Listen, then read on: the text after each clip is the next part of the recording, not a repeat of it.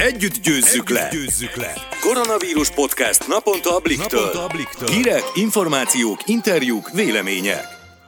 Sziasztok! Ez itt a Blik vírusradó podcastja, május 4-én hétfőn. Én Szabadfi Mónika vagyok. Én pedig Balázs Barnabás. Lássuk, milyen témákkal foglalkozik ma a vírusiradó. Tisztázzuk, hogy a korlátozásokban pontosan milyen különbségek vannak mától a főváros, Pest megye, illetve a vidék között. És szót ejtünk arról is, hogy sok tízezer diák milyen különleges körülmények között kezdte meg ma az érettségit. Majd Hajnal Tamás, az FTC klub sportmenedzsere, akivel a múlt héten beszélgetett a kollégánk, mesél a foci csapat helyzetéről. Végül Györfi András, a Ducitársú alapítója beszél arról, mi lehet az oka annak, hogy fellendült a teltek társkereső oldalának látogatottsága a karantén ideje alatt? Vágjunk is bele! A ma reggeli adatok szerint nem volt kiemelkedő a tegnap elhunytak és a megfertőzöttek száma, pedig régóta úgy számolt a kormány, hogy majd május 3-án tetőzik a járvány. Ehhez képest az elhunytak száma 11 fővel, az új fertőzések száma 37-tel nőtt. Csak vidéken van mától változás, Budapesten és környékén továbbra is marad a kijárási korlátozás, és a korábbi szabályok sem változnak. Valószínűleg azért nem enyhítettek a fővárosban és vonzás körzetében, mert az aktív fertőzöttek 63%-a, az elhunytak 79%-a pedig innen kerül ki. Az arányoktól függetlenül azért van, ami országosan egységesen változik. A házi orvosi és fogászati ellátások, a szakrendelések, a transplantációs beavatkozások bizonyos formái és az egynapos sebészeti ellátás telefonos előjegyzés útján mától újraindulhat hat.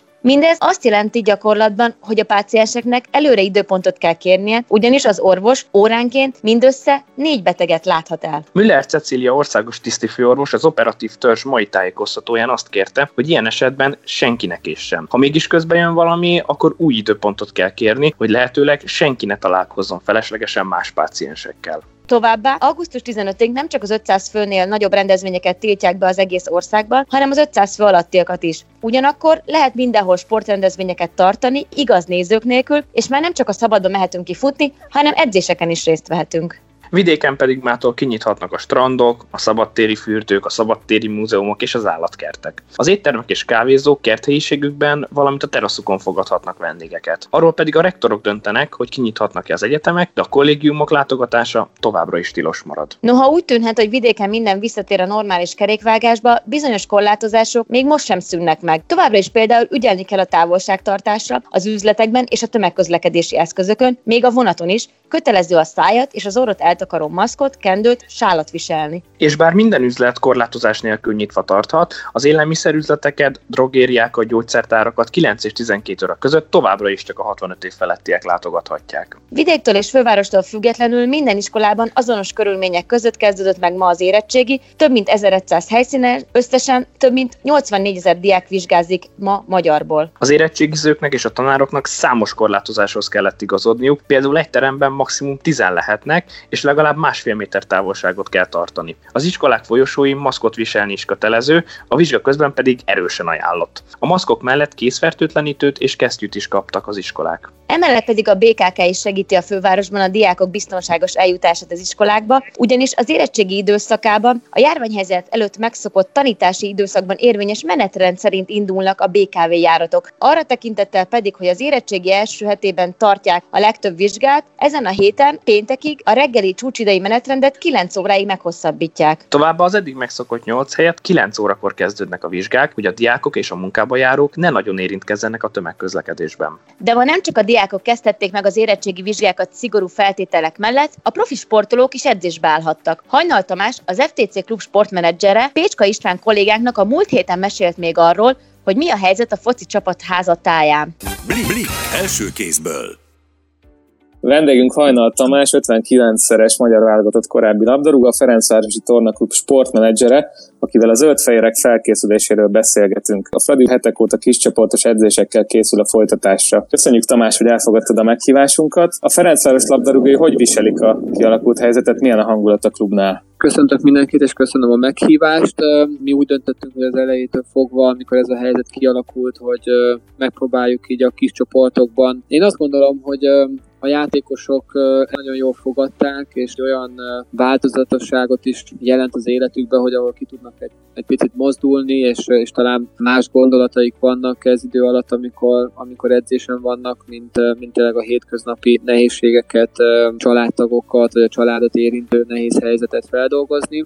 Nagyon motiváltak a játékosok, az edzői stábbal együtt, Terga Szergei a vezetőedzővel, erőnléti edzők irányításával nagyon koncentráltan jól dolgoznak, úgyhogy csak pozitívan tudok erről a megoldásról úgymond beszélni, természetesen tudva, hogy ez azért a, a csapatedzést nem tudja egyértelműen pótolni. Jó, neked nagy szereped volt abban a rendszer kialakításában, amely alapján ez a csapat. Beváltak az ezzel kapcsolatos elképzelések? Sikerült megvalósítani? Nem. Hmm. Először is ugye ez egy nagyon, nagyon speciális és nagyon nehéz helyzet, és, és tényleg sokat gondolkoztunk, hogy um, mi az az út, mi az, amit, um, amit meg tudunk csinálni, és, és tényleg a, a legfontosabb dolgot, ugye az egészséget és, és a példamutatást is szem előtt tartva, úgyhogy természetesen ugye a hatóságok előírásainak megfelelően, szóval minden az volt az elsődleges, hogy mindent betartsunk, és senkit se veszélyeztessünk, és semmilyen rizikóba nem menjünk bele. De úgy gondolom, hogy a, a körülményekhez képest, amik adottak, hogy, hogy olyan olyan szervezettséget és egy olyan munkafolyamatot sikerült kialakítanunk, ami az első pillanattól kezdve nagyon jól működik, amiben mindenki nagyon intenzíven szerepet vállal. Pozitív az, hogy, hogy ezeket a heteket így meg tudtuk oldani. Milyen az erőállapotuk most a játékosoknak? Ugye mi folyamatosan a GPS rendszerrel monitorizáljuk, figyeljük a, a játékosainknak a, a teljesítményeit, ugye ez a normális időszakban is, ugye amikor napi rendszerességgel edzettünk és a, és a bajnoki mérkőzéseket játszottuk, ez ugyanígy most is, most is megvan, de az erőnléti edzőkkel is, is konzultálva, hogy az figyelhető meg, hogy erőnléti szinten továbbra is, továbbra is jó állapotban vannak a játékosok. Ugye ezek, a, ezek az edzések, a, ugye hétfő, szerda, péntek rendszerességgel igen magas intenzitással zajlanak, és a foci specifikus edzéshez úgymond közeli, vagy hát azok, csak elkerülve párharcokat, elkerülve kisjátékokat, úgyhogy ilyen téren jó állapotban vannak a játékosok. Van például olyan rivális, hát az első számú is köztük van a Fehérvár, ahol nem edzenek kis csoportokban. Jelenthet előnyt a Fradi számára, hogy... Ezt nem tudom, majd, majd ugye remélhetőleg, hogyha lehetőség lesz rá, hogy, hogy be tudjuk fejezni a bajnokságot, hogy majd akkor ez kiderül soha nem volt ez a cél, soha nem ez motivált minket, vagy ez vezérelt minket ebben a döntésben, hogy most előny kovácsoljunk. Ugye ez nagyobb és sokkal fontosabb úgymond dologról szól, és ez egy olyan helyzet, ahol, ahol tényleg a sport, a labdarúgás, a bajnokság az nagyon-nagyon hátra csúszik a fontossági rangsorban. Mi úgy döntöttünk, hogy, hogy ezért hogy a klub fele is olyan felelősséggel tartozunk, meg szeretnénk azt kialakítani, hogy az értékeinket azért megpróbálni a lehető legjobb állapotban tartani, és készen lenni arra az esetre, hogyha ha tényleg folytatódni fog a bajnokság, és élesben fognak menni újra a mérkőzések. Mi ezt az utat választottuk, de még egyszer mondom, itt nem semmilyen előnkovácsolás nem vezérelt minket ebben. Volt olyan játékos, akinek az erőléte visszaesett egy keveset, amíg ugye nem volt edzés az átmeneti időszakban? Nem, úgy, ahogy mondtam, úgy nem figyelhető meg eddig, teljesen rendben vannak a, az értékek, amiket a játékosok az edzéseken produkálnak. Ugye rengeteg adatot figyelünk ilyenkor, alapos és nagyon áttekintő képünk van a játékosokról. Fradi, hát mondhatjuk, hogy, hogy egész jó állapotban várhatja a folytatást. Minden játékos, minden edzőnk, meg mindenki tulajdonképpen a klubban, aki, aki szeretne tud ebben vállalni, a körülményekhez képest a lehető legtöbbet teszi hozzá. De még egyszer mondom, ez egy, ez egy bizonyos edzés, és, és egy bizonyos komponens az, amit, amit úgy szinten tudunk tartani, ugye egy csapattaktikai szempontból, ugye a mérkőzések ritmusában, teljesen más dolog vár majd ránk akkor, amikor a bajnokság újra fog indulni, és azért ott szükség lesz még mindenféleképpen, szóval ebből a kis csoportos edzésekből átmenni majd aztán bízunk benne, hogy nem annyira soká, vagy nem, nem olyan sok idő múlva a, a rendes edzésekre, akkor ott, ott azért újra vissza kell rázódnunk. Mennyire változtatja meg az átigazolási időszakot a járványhelyzet? Ilyenkor hogy lehet az átigazolásra kiszemeltekkel tárgyalni? Klubok, bajnokságok kerülnek gazdasági szempontból is nagyon nehéz helyzetben, úgyhogy még, még igazán nem lehet belátni, hogy majd a gyakorlatban ez tényleg hogy fog, aztán milyen hatással lesz a transfer időszakra is. Az, az valószínű, hogy hogy ugye az árak lejjebb fognak menni, hogy ugye a játékos értékeik már most ugye lejjebb mentek, de ettől függetlenül ugye a, a, a munkát ezt most is nagyon-nagyon intenzíven végezzük ezen a téren is, és, és ugyanúgy nagyon sok játékossal vagyunk kapcsolatban, hogy, hogy itt is a lehető legjobban készen álljunk majd az adott pillanatra, amikor arról fogunk beszélni, hogy hogy igen, akkor ki legyen az a kiszemelt, aki, aki mondjuk ténylegesen szeretnénk szerződtetni. Kubatov Gábor elnök úr említette a norvég piacot, ahonnan esetleg meg lehet majd erősíteni a keretet a helyzetből adódóan. Ugye onnan Tokmakésból is már érkezett, akik beváltak és erősítést jelentettek. Ők esetleg tudnak-e segíteni a norvég piacsal kapcsolatban, és van -e esetleg olyan poszt, ami már konkrétan meg vagy, melyet szeretnétek megerősíteni? Elnök úrral is, uh, Szergei vezetőedzővel folyamatosan uh, elemezzük analizáljuk a jelenlegi csapatunknak a teljesítő képességét, hogy milyen irányba szeretnénk menni, de úgymond több konkrétumot ezzel kapcsolatban nem tudok, meg nem is szeretnék mondani. Ugye a norvég piac az egy érdekes, mindenféleképpen jó tapasztalatunk van velük az elmúlt időszakban, mind a két játékosunk tényleg jól teljesít, mióta hozzánk kerültek, de ugyanakkor itt még nagyon sok más országot is föl lehetne sorolni, amiket figyelünk, és intenzíve kapcsolatot ápolunk ott is játékosokhoz. Nagyon szépen köszönöm az interjút, és köszönöm, köszönöm még egyszer. a hívást én is, sziasztok! Blik, blik, első kézből. Vajon miért nőtt meg a duci társkeresők forgalma a járvány idején, és mire figyeljünk, ha most egy ilyen oldalra regisztrálunk? Többek között erről beszélgettem Györfi Andrással. Azt gondolnám, hogy úgy általában a szingliknek, és most nem csak a pluszszázos hölgyekre gondolok, most még nehezebb dolguk van, hiszen a karantén magányában szinte esélytelen, hogy megtalálják életük párját, mert még ha virtuálisan meg is ismerkednek valakivel, randizni például nem tudnak elmenni. Ebben igazad van, viszont a karantén egyben egy óriási lehetőség, hiszen most több hetet kaptunk arra, hogy csetelések, videócsetek és egyéb online kommunikációs eszközök formájában egy nagyon komoly előszűrést végezzünk. Isten igazából megismerhetjük a másikat. Majd, amikor véget ér ez az egész őrület, akkor csak azzal találkozhatunk, akit gyakorlatilag szinte már ismerünk is, Emellett amúgy nagyon érdekes, hogy a karantén a lucitásnak óriási növekedést hozott, hiszen megváltoztak az étkezési szokásaink, sokan pánikszerűen felhalmoztak rengeteg ételt, amit ész nélkül most sajnos sokan meg is esznek. Emellett a mozgáskultúra, ami hál' Istennek nagyon szépen kialakult az elmúlt 25 évben Magyarországon, most viszont szinte nullára esett vissza, tehát hízunk is, ami egy plus size társkeresőnek öröm, de azért nyilván nem akarjuk, hogy nagyon elhízzanak az emberek, de ez növeli a felhasználóink számát, illetve azt is látni kell, hogy az összezártság sajnos növeli a szinglik számát, hiszen itt előjönnek azok a konfliktusok, hatványozottan jönnek elő azok a konfliktusok, amik amúgy is terhelik a különböző párkapcsolatokat, illetve házasságokat. Tehát válaszolva az eredeti kérdésre, ez most egy nagy lehetőség minden társkeresőnek, de a társkeresőknek is egy nagy lehetőség, hiszen nagyon komoly előszűrést végezhetünk. Igen, én is olvastam, hogy egy kutatás szerint több mint 70%-kal nőtt a társkeres oldalakon folytatott beszélgetések száma most a járvány idején. Nálatok mi a tapasztalat?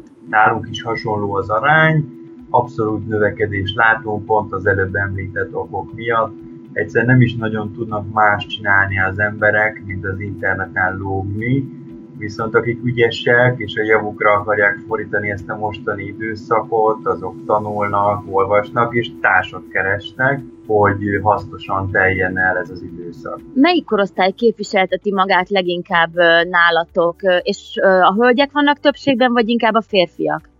Nálunk abszolút kiegyenlített a mezőny, a ducitáson férfiak és nők nagyjából azonos arányban vannak jelen, bár tény és való, hogy a férfiak mindig egy picivel többen vannak, ez alól mi sem vagyunk kivételek. A korosztály tekintetében pedig szinte minden korosztály jelen van, tehát 18-tól 25-30-ig, akik talán most kezdik úgymond a párkeresési karrierjüket, jelen vannak a középkorúak, és hát nyilván sajnos azok a, a korosodók is, akik az elmúlt 5-10 évben léptek ki egy házasságból. Tehát minden korosztály képviselteti magát nálunk. Hogy kell elképzelni nálatok a regisztrációt? Milyen adatokat kell megadni, aki például most szeretne regisztrálni majd? Ducitás ebben nem különbözik a legtöbb társkereső oldaltól, a regisztráció egy nagyjából három perces folyamat. Ugye mivel egy telteknek szóló társkeresőről van szó, ezért érdekes, hogy hogyan oldjuk meg a testsúly megjelölését kilogramm adatot nálunk nem lehet megadni, viszont testtípusokat, mint mackós, telt és így tovább lehet fakultatív jelleggel megadni, tehát ez sem kötelező. Mi ezzel is hangsúlyozzuk azt a szellemiséget, hogy a külső nem számít, a belső értékeknek sokkal nagyobb jelentősége van. Mit tanácsolsz, mire figyeljenek azok, akik most szeretnének ismerkedni ezen az online felületen? Mik lehetnek a buktatók például? Buktatók tekintetében nem különbözik a karantén időszaka igazából az egy év a normál életvitelünktől, az biztos, hogy nekünk, tehát magunknak, magunknak a társkeresőknek van nagyon nagy felelőssége abban, hogy jól használják a társkeresés eszközét. Egy társkereső oldal nagyon praktikus eszköz, viszont az egy tévhit, hogy munkanélkül meg lehet úszni és eredményt lehet elérni. A profilunkat teljes mértékben ki kell tölteni, napi, de legalább heti rendszerességgel be kell lépni a társkereső oldalra, vagy társkereső oldalakra, amiket használunk. Hogyha megkeresést kapunk, akkor azokra válaszolni kell. A veszélyek kapcsán pedig sajnos elég általánosak a csalások, ezekre ez nyilván az adminisztrátorok és az üzemeltetők feladata, hogy a csalókat kiszűrjék. A csalók tipikusan egy sablon üzenetet próbálnak tömegesen kiküldeni, amiben arról beszélnek, hogy ők most ilyen-olyan-amolyan bajba kerültek, megpróbálnak a másik fél az áldozat bizalmába férkőzni, az egésznek a csúcspontja pedig az, hogy szeretnék elutazni hozzá, de ehhez szükségem van némi pénzre, kérlek utalj ide és ide ennyi és ennyi pénz. Tehát, hogyha valaki egy kicsit is furcsának, gyanúsnak tűnik, akkor ne folytassuk vele való beszélgetést, ez az egyik buktatója, illetve veszélye lehet az online társkeresésnek. Amúgy nálatok a regisztráció ingyenes? Igen, mi jelenleg egy teljes mértékben ingyenes szolgáltatást nyújtunk. Mire számíthatunk az online társkeresésben azután, hogyha újraindul az élet az országban? Azt a növekedést, amit a Ducitás és úgy általában a legkülönbözőbb online szolgáltatások elértek most a karantén ideje alatt, azt szerintem részben meg fogják tudni tartani. Nyilván lesz valamennyi visszaesés, viszont a népszerűség növekedés az adott, és ahogy mondtam, mindenkinek ott lesz a remek lehetőség, hogy azt az egy-két felhasználót, vagy ideális esetben azt az egyetlen egyet, akivel hosszú heteken át levelezett, végre élőben is megismerhesse. Tehát szerintem ez egy óriási lehetőség. Most a társkeresésre kitartóan kell csetálni, beszélgetni, leszűrni egyetlen egy valakire, aki nagyon érdekel minket, és majd, hogyha ennek az egésznek vége, akkor végre találkozhatunk. Köszönöm az érdekes információkat és a beszélgetést is. Köszönöm szépen, sziasztok! Blik, Blik első kézből. Köszönjük, hogy ma is velünk tartottatok, várunk titeket legközelebb is a Blik vírus iradóban. Sziasztok! Sziasztok!